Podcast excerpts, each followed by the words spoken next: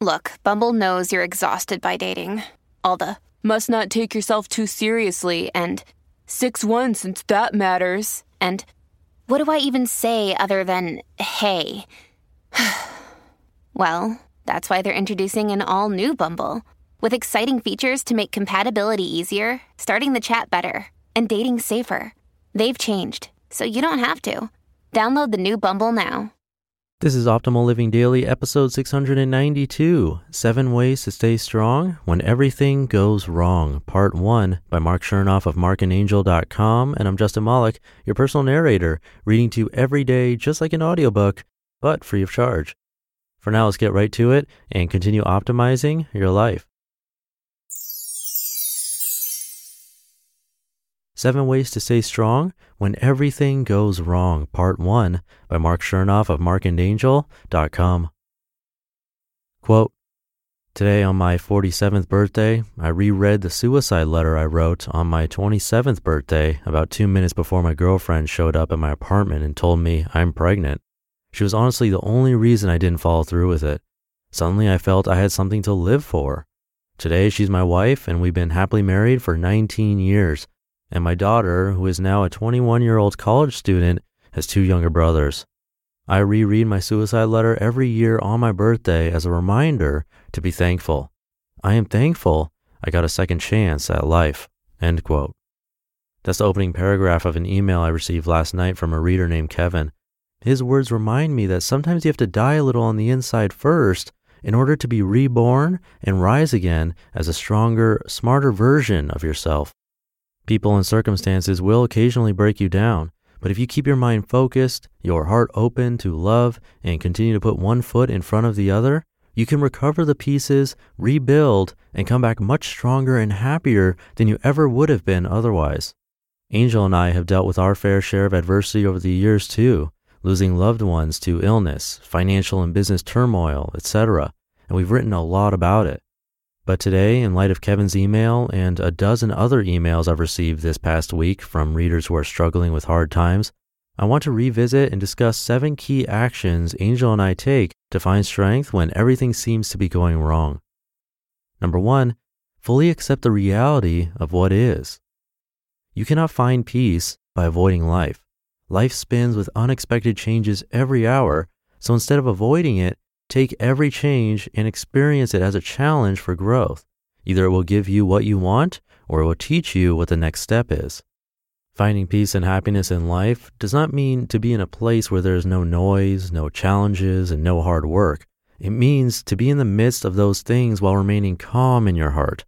It's about letting go of the pictures in your head about how things were supposed to be. Of course, this isn't easy. It'll be an ongoing struggle but it's infinitely easier than continuing to fight to conform your life to some antiquated delusion. It's an infinitely more satisfying journey as well. When it's working, when you can detach from those old images, there is peace, there is beauty, and there is happiness.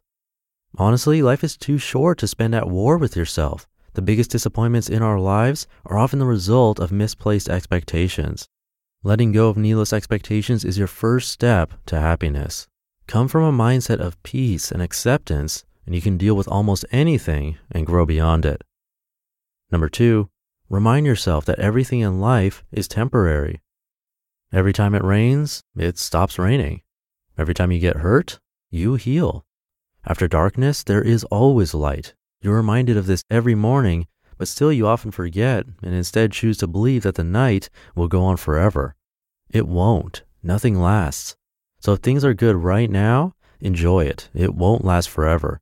If things are bad, don't worry because it won't last forever either. Just because life isn't easy at the moment doesn't mean you can't laugh. Just because something is bothering you doesn't mean you can't smile.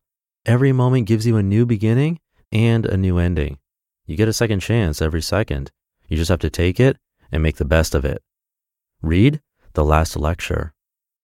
Number three, push yourself to take another step and another, no matter what. After studying the lives of many successful people, I'm convinced that about half of what separates successful people from everyone else is pure perseverance. In a culture that seeks quick results, we must learn the beauty of effort, patience, and perseverance. Be strong, present, and steadfast.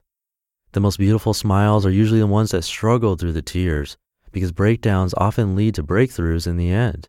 Every mistake, heartbreak, and loss contains its own solution, its own subtle lesson on how to improve your performance and outcome next time. Thus, the most reliable way to predict the future is to create it yourself. Participate in life today instead of just watching it pass you by.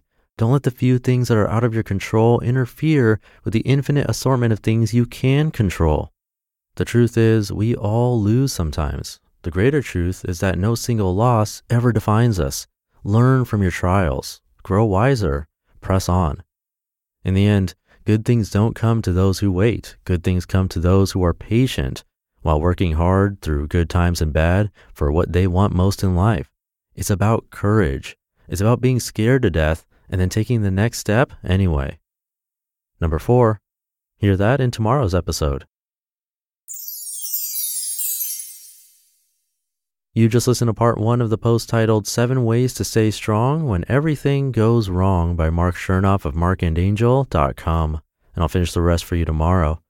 That'll do it for today. Thank you for listening all the way through, and I'll see you in the Friday show tomorrow, where we'll finish this post and where your optimal life awaits.